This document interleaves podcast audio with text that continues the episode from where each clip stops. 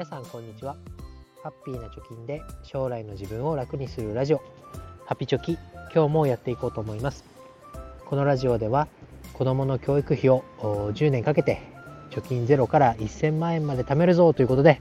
34歳のサラリーマンが日々の実践状況を発信しております。今日のテーマは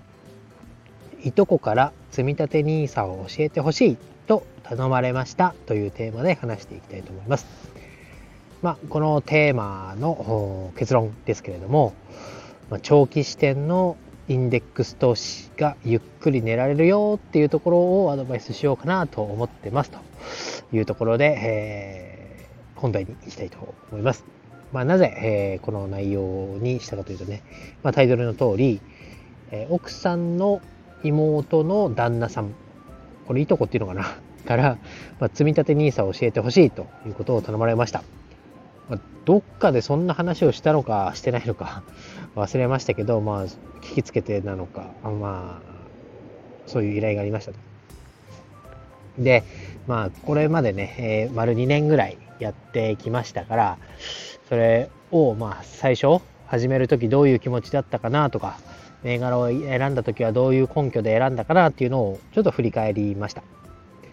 で、これまでいろいろやってきた、あまあ、積立 NISA を皮切りに投資っていうのをやってきましたけど、まあ、例えば、まあ、ETF 投資であったり、あとは投資信託、インデックス投資であったり、あとは海外、国内の個別株、あとはビットコインとイーサリアムの仮想通貨投資ということで、まあいろいろやってきました。が、まあね、何を進めるかっていうのもあれですけど、考えもんなんですけど、とりあえずはね、えー、まあ、個別の銘柄は、何これがいいよとか、これが絶対儲かるよなんてことは言えないので、とりあえずインデックス投資が、あまあ、なんだゆっくり寝られていいんじゃないかな、みたいなところと、まあ、実際にね、まあ、これは自分がいくら投資をして、いくらのリターンになってるよという現在地だけは伝えられるかなと思います。で、このインデックス投資を何で進めようかというところですけど、まあ、過去のね、歴史からしても、まあ、ずっと S&P500 なんかは右肩上がりしているよなんていう話もあったり、あとは、あ投資家兼お笑い芸人兼、え、CEO みたいなころの厚切りジェイソンさんも本の中でも YouTube なんかでも言ってますけどプロがやっているアクティブファンドにインデックスファンドが勝っちゃうんだよと。でプロがね必死に、え仕事として、え毎日情報収集をしていい銘柄がないかとかこの銘柄はダメそうだから切ろうとかそういうあわあわあわあわやっていることよりもインデックスのね、指数の方が、まあ、ほっとくだけで、えー、何も特に情報収集なんかしませんけど、そのアクティブファンドに買ってしまう。毎日せっせと頭を使って、えー、投資、商品をとにらめっこしているプロの投資家にインデックスが勝ってしまう。ということは、やっぱり、プロ並みのね、情報収集ができない私たちがしたら、選ぶものは何なのというところ、やっぱりインデックスが最強なんじゃないかみたいなところは私もあまあそう思うので、まあ、そういうところを含めて、えー、話してみようかなと思います。で、このラジオのね、コンセプトも、まあ、貯金ゼロの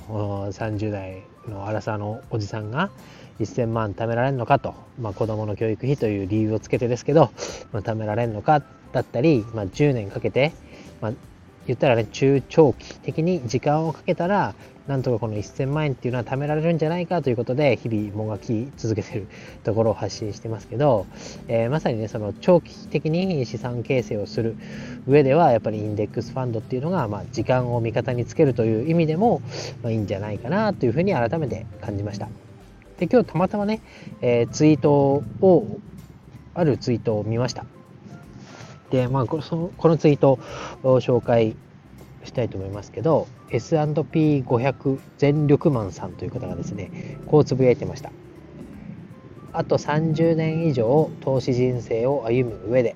高リスクで売り時を考えないといけない商品、レバレッジの商品、個別株は良くなかったです。やりたいのはトレードじゃなくて資産形成2年前にたどり着いた答えまで2年かかりましたと。S&P500, S&P500 の比率が75%から100%になった。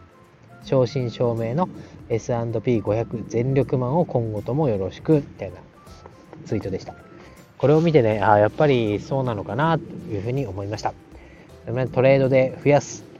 っていうのもやっぱり銘柄を見極めて売ったり買ったりするさっきのアクティブファンドを操っているプロの投資家さんもそうだと思います。またねレバレッジ商品って言ってね、えー、て言うんだ？レバレッジをかけて、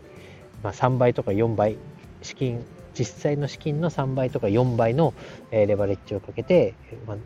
投資をする、まあ、短期的に成果を得る方法として、えー、そういう投資方法もありますけどそういうものをやって、えー、お金を稼ぐ。そうではなくてしっかりとね、コツコツ積み立ててインデックス投資をやって資産を作るというのを、まあ、気づいたよというようなツイートでした。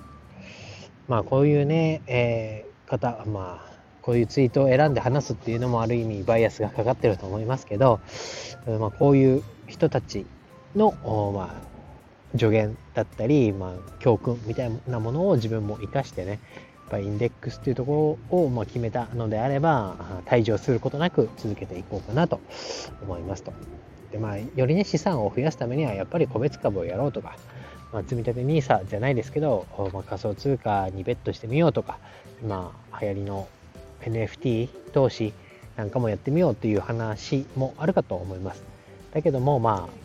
これから投資を始めるというところに対してはやっぱり、えー、王道と言われているところを、まあ、紹介しようかなと思いました。でまあ、もちろんね、えー、積立 NISA とは何やとかあとは証券口座の開設方法ぐらいはまあ自信を持ってね伝えられると思いますけど最終的なね銘柄はやっぱり自分で調べてやってねとまあ、なんていうんだっけ。なんていうんだっけ？do your own self じゃないし、なんだっけ？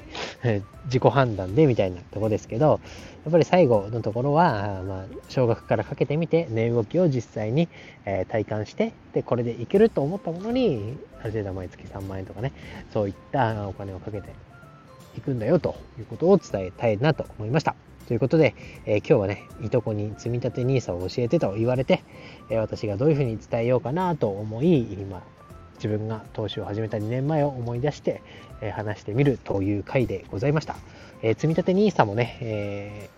来年からやろうではなくて、すぐ口座を開設して、えで口座が開設できたら、